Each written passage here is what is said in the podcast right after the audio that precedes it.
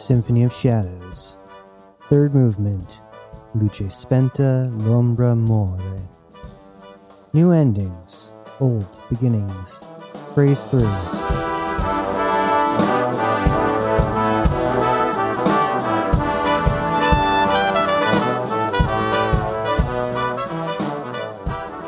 Jazz hesitated only a moment before opening the hatch. She needed to decide if she was going to come at this pistol drawn or not. In the end, she decided to take the non-violent opening hand and ascend into her ship with her gun holstered. She did a test draw, though, a few times, should the need arise. She wasn't a complete fool.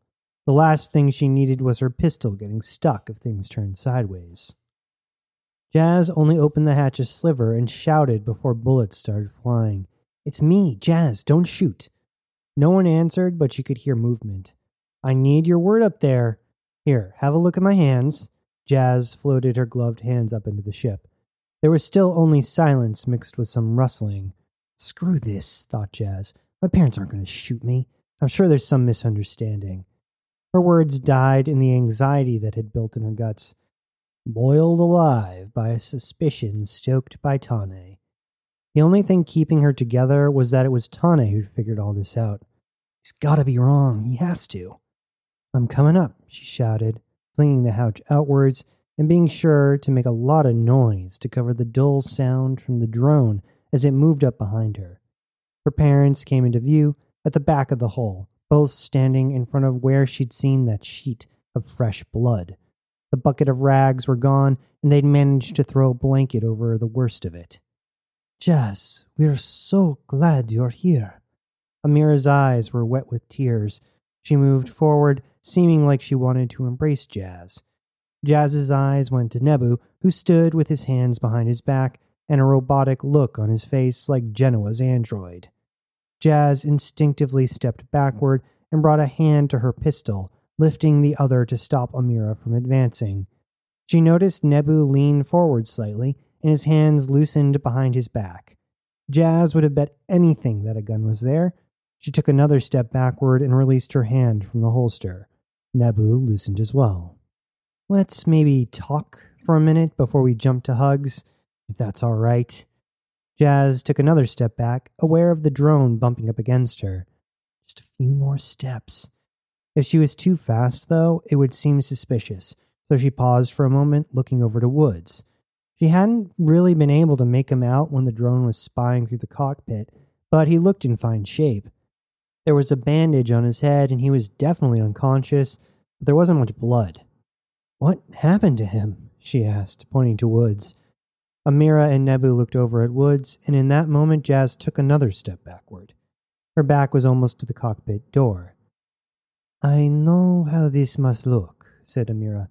"We were scared, Jazz. So scared. Thank Eos you're here." Amira tried to move closer to Jazz again, giving her the reason she needed to step into the doorway. She felt the drone move away from her back and into the cockpit, and prayed Tane didn't fuck this up. Problem was, now she needed to draw attention away from the drone, which meant moving away from the door. The only way to manage that was to pass her mother. "Can you please just take a step back?" she asked. Amira looked confused and concerned. "What is it, love? Why are you acting so odd?" "You've taken someone prisoner on my ship, and you don't know why I'm creeped out right now." She left out the part about Wit being suspended. Tane's comments about her parents feeling a little too real. "You know we'd never do anything to harm you," said Amira.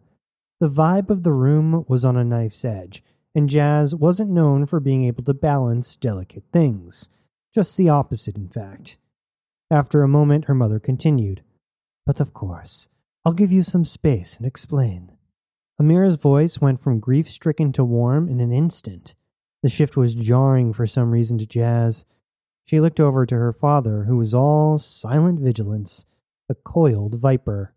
His eyes were aimed at her, but his attention was on her right hand, looking for any sign she would reach for her pistol.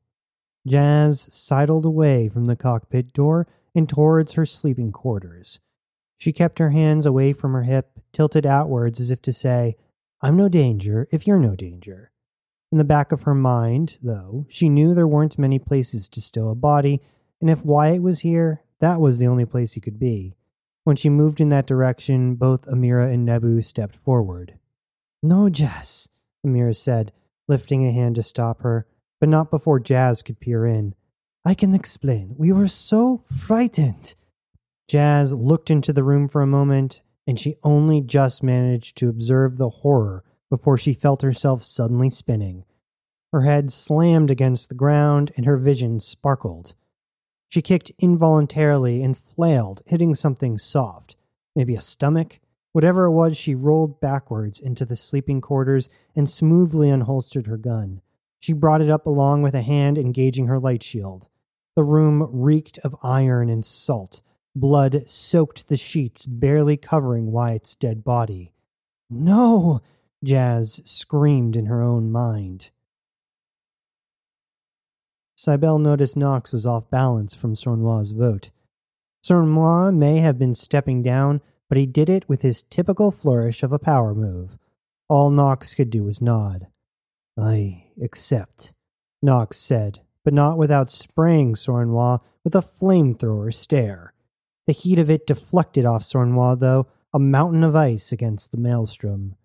"This," Knox pointed to his pistol, "is the key." He then took the crystal he'd taken from Jazz. "And this is the lock." "How's that?" asked Red. "We figured out how the crystals work, at least the fundamentals. They are activated by concentrations of photons, light. You shoot the crystal with a laser, and it will bring you to where it originated.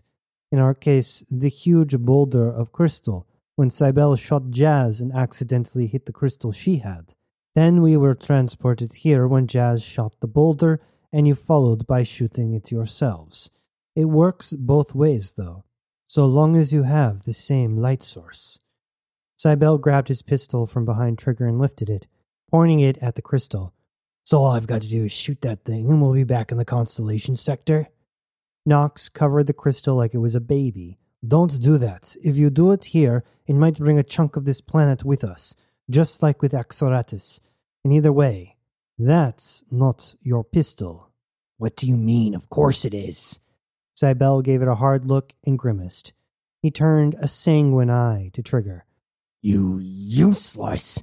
He tossed the pistol to the ground and grabbed Trigger by the throat.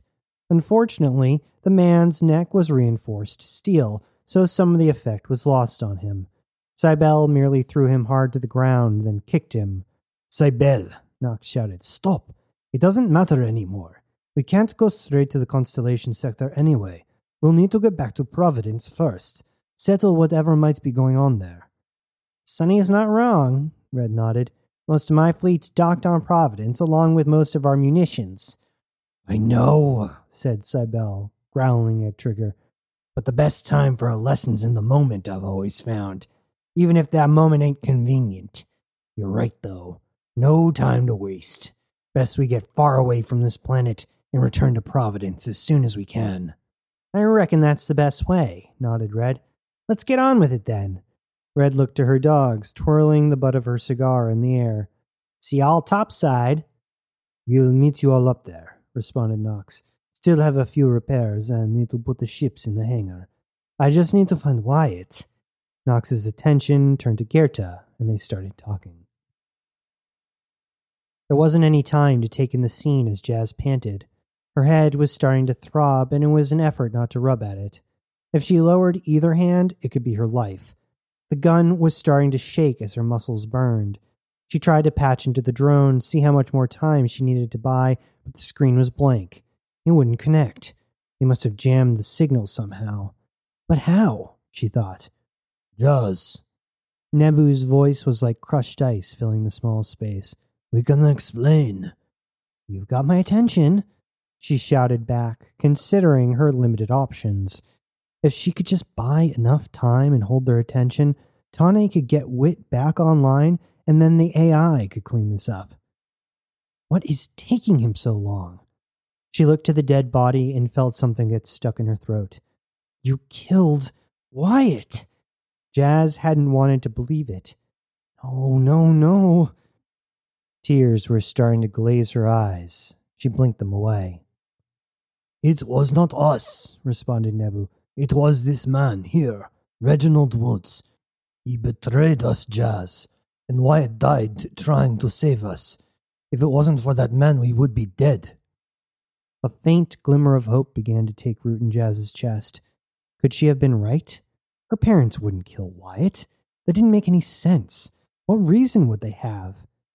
But Wit, Tane's voice seemed to whisper in her ear. Jazz pulled the bloody sheet from Wyatt's body and saw two precise shots that had pierced his heart. She took a close look and could easily tell they were exit wounds. He'd been shot from behind. "Keep talking," Jazz covered Wyatt again, trying not to think about the dead body of her close friend beside her. It still could have been Woods. This is ridiculous. What am I doing hiding from my parents? She thought, but she also stayed right where she was. "We discovered Woods trying to sabotage a ship," said Nebu, and Jazz wondered where her mother was. "We left the ship to come find you, but he captured your mother and brought us here. He was scared they would figure out what he was up to." "Why would he try to sabotage a ship?" asked Jazz, wanting to believe more than anything, but Tane's explanation was sticking with her like shit on a boot. She looked desperately around the room for something reflective to look around the corner, but found nothing. "Think, Jazz, think!" "Come out, Jazz. There is no need to hide," said Nebu. "Yeah, then uh, why did my mom just try to flatten me, and you've got a gun hidden behind your back?" She wanted to ask more questions, like how was Wyatt shot from behind if he was protecting you, but decided against it. She had a feeling pissing off her parents while she was trapped in a corner would not end well for her. "Same could be said for you, love. You came in here armed, even if you do not have your gun drawn. We fear that you will do something foolish because of a misunderstanding." Jazz pulled off the sheet that covered Wyatt again, keeping her pistol raised at the doorway while she searched Wyatt for something to use, but he'd been stripped completely naked. Instead, she lifted the bloody sheet and rolled it into a ball. "Well then, why don't you explain, and if I believe you, I'll throw my weapons out and help you get out of this mess." Jazz was starting to expect her mother was being quiet because she was just around the corner, ready to take her out should she try to make a move. Couldn't be sure without risking her head, though. It was, damn it, Tani, what is taking so long?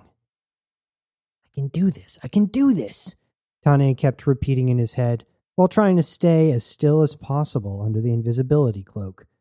He became one with the drone, sneaking his way into the cockpit and beginning the manual process of rebooting Wit. Then the screen began dully glowing red. Tane's eyes shot to the battery icon, and he couldn't help himself from whispering, "Fuck!" He had only a few minutes, if that. He made a mad dash for the console and shifted the drone to its land setting. Legs popped out of the drone's sides like a spider's, and he clicked against the console. It was clumsy, but hopefully Jazz was doing a good job of distracting her parents. Tane turned on the ship's computer and the screen asked him to unlock it with a voice and retinal scan or to input the password manually. He opted for the latter and began entering the long string of letters, numbers, and symbols that he had memorized to access Wit. Only a few more characters, Tane thought, when suddenly the cloak on him was lifted upwards and he squinted into a flashlight, which was attached to a gun. In that moment of confusion, he pressed the wrong key, maybe two, and totally lost his concentration. Before he could even consider fixing it, a voice came from behind the light. "What you doing, boy? Can you get that out of my face?" Tane brought his robotic hand up to block the light, and his other holding the control tablet. The man lowered his weapon. "How do you see me?" asked Tane, his eyes adjusting. "Infrared scanner," said a sleek-looking cyborg. Tane's instant reaction was for his gut to seize and either vomit, shit himself, or some combination of the two.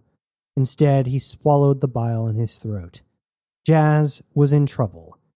"That's some nice tech, though, and a nice piece you have."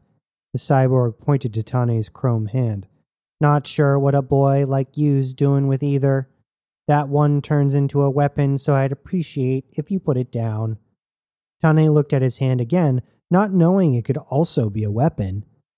"Are you one of Cybele's?" Tane asked, pushing down the anxiety.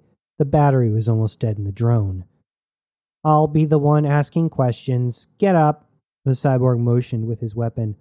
"I need to finish something. My friend, she's in danger." "You can explain it to the captain. Let's go." The cyborg took Tane by the arm, but Tane slithered out of the hold. "You don't understand. I can't. My friend is in there, and she's in danger. If I don't help her now, she could be hurt, or worse." Tane picked up his tablet, which he'd dropped. "It'll only take a minute." He turned to the screen and erased the password to start from the beginning. He'd totally lost his place. He started again, but then the cyborg took the tablet from him and looked at the screen quizzically. The cyborg looked back at Tane.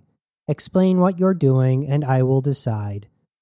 "I need to stop my friend parents from doing something bad, and I don't know if I ever start with. He can't stop them from doing what I know he's planning to do." Tane raced through it and grabbed back the tablet again. "What?" the cyborg asked. "I couldn't make out a word you just said." "Just let me... Ah, there we go."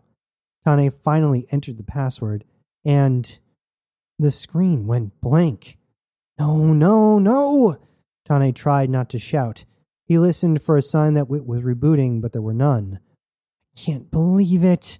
Tane fell to the ground in a heap and looked up at the cyborg. "What have you done?" "This is foolish, love.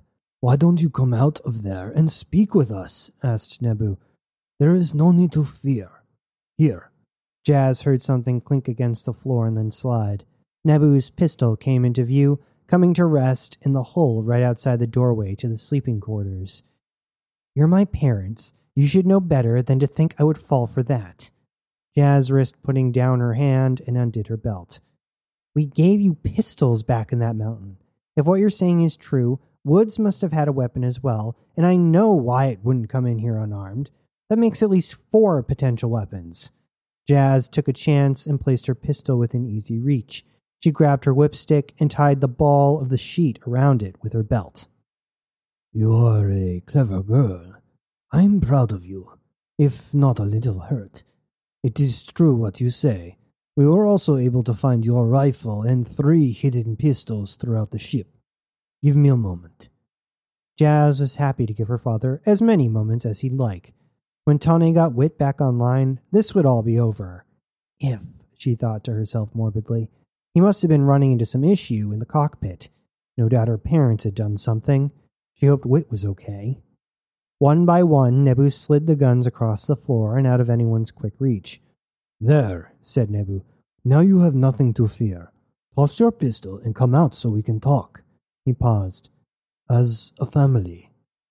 Jazz grabbed her pistol, gave it a nasty look, and slid it out with the pile of weapons.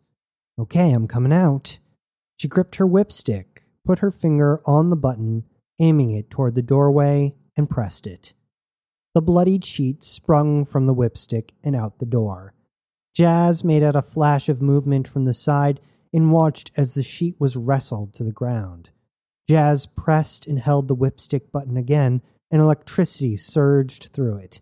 She heard her mother shout in pain and saw her shake uncontrollably, but didn't pay any attention as she dashed for the entrance and towards the pile of guns in the center of the hull.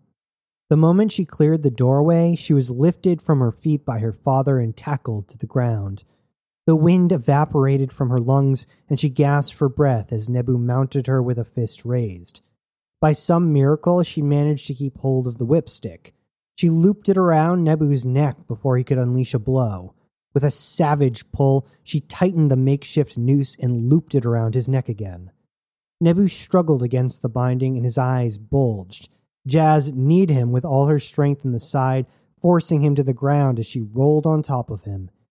Even so, Nebu's elbow flung out as they spun, loosening Jazz's grip for only a moment. Nebu slithered like a snake, exploiting the weakened hold, and unlooped the whip once. Before he could do it again, Jazz let go of the whip and held down the button on the stick again.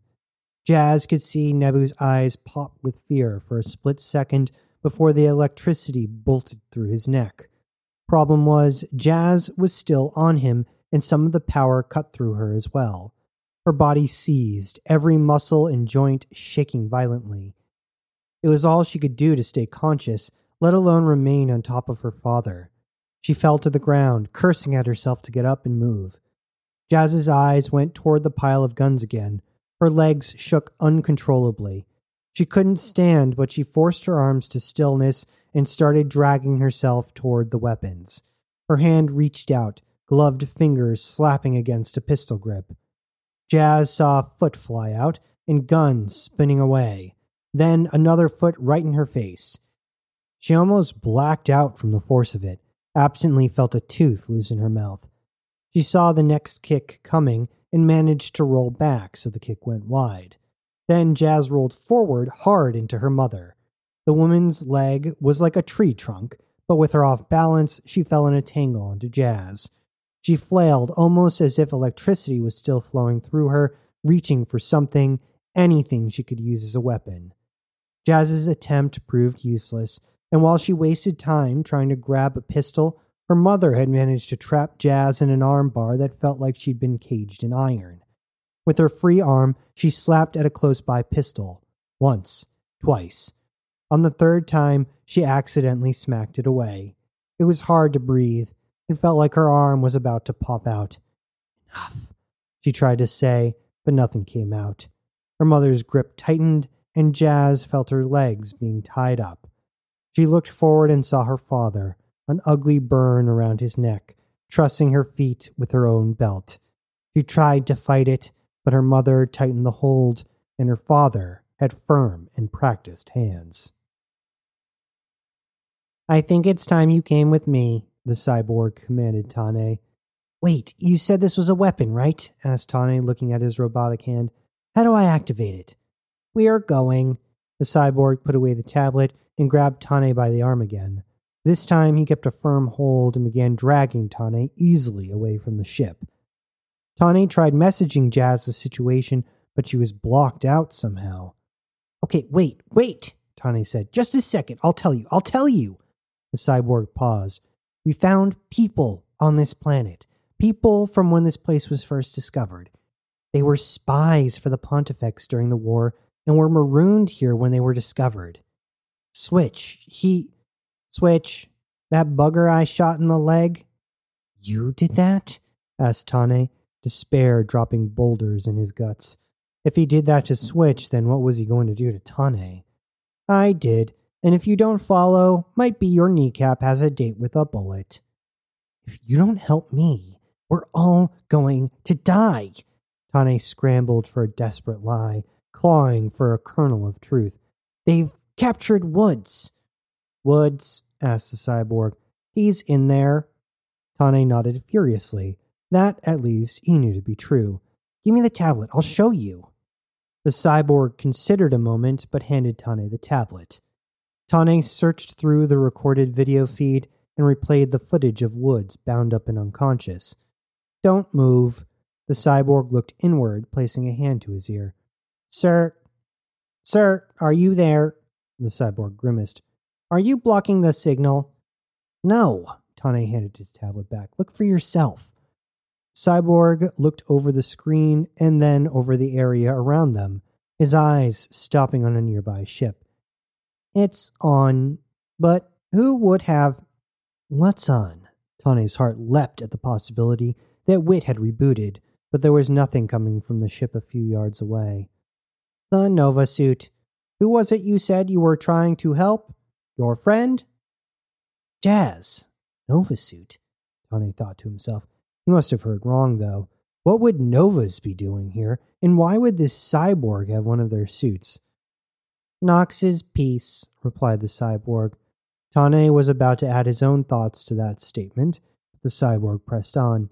"Captain wouldn't want Woods harmed, that's for certain. I'll handle this."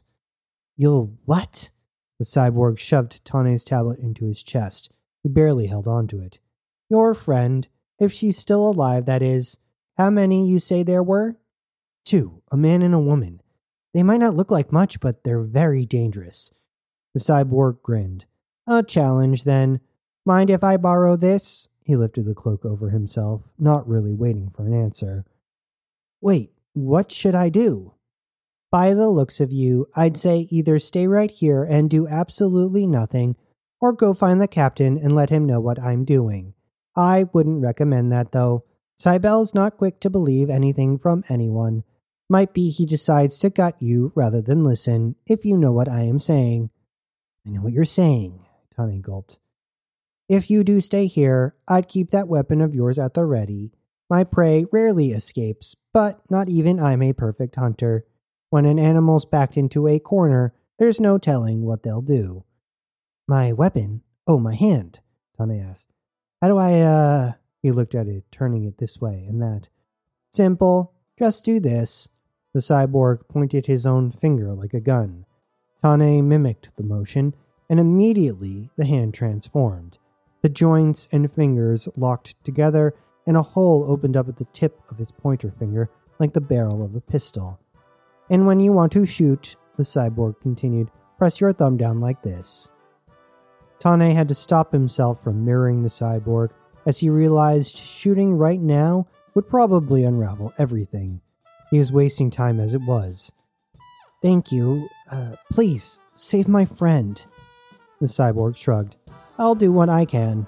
The cyborg flung the cloak over himself while he knelt down, and suddenly, he was gone.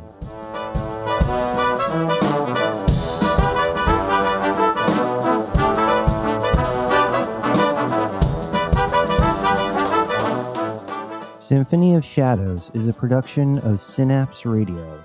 Written, produced, and performed by J S Rose. Follow us on Instagram at Synapse Radio and Twitter at Connect two Synapse, that's the number two, or visit our website for all things awesome, synapse dash radio dot com.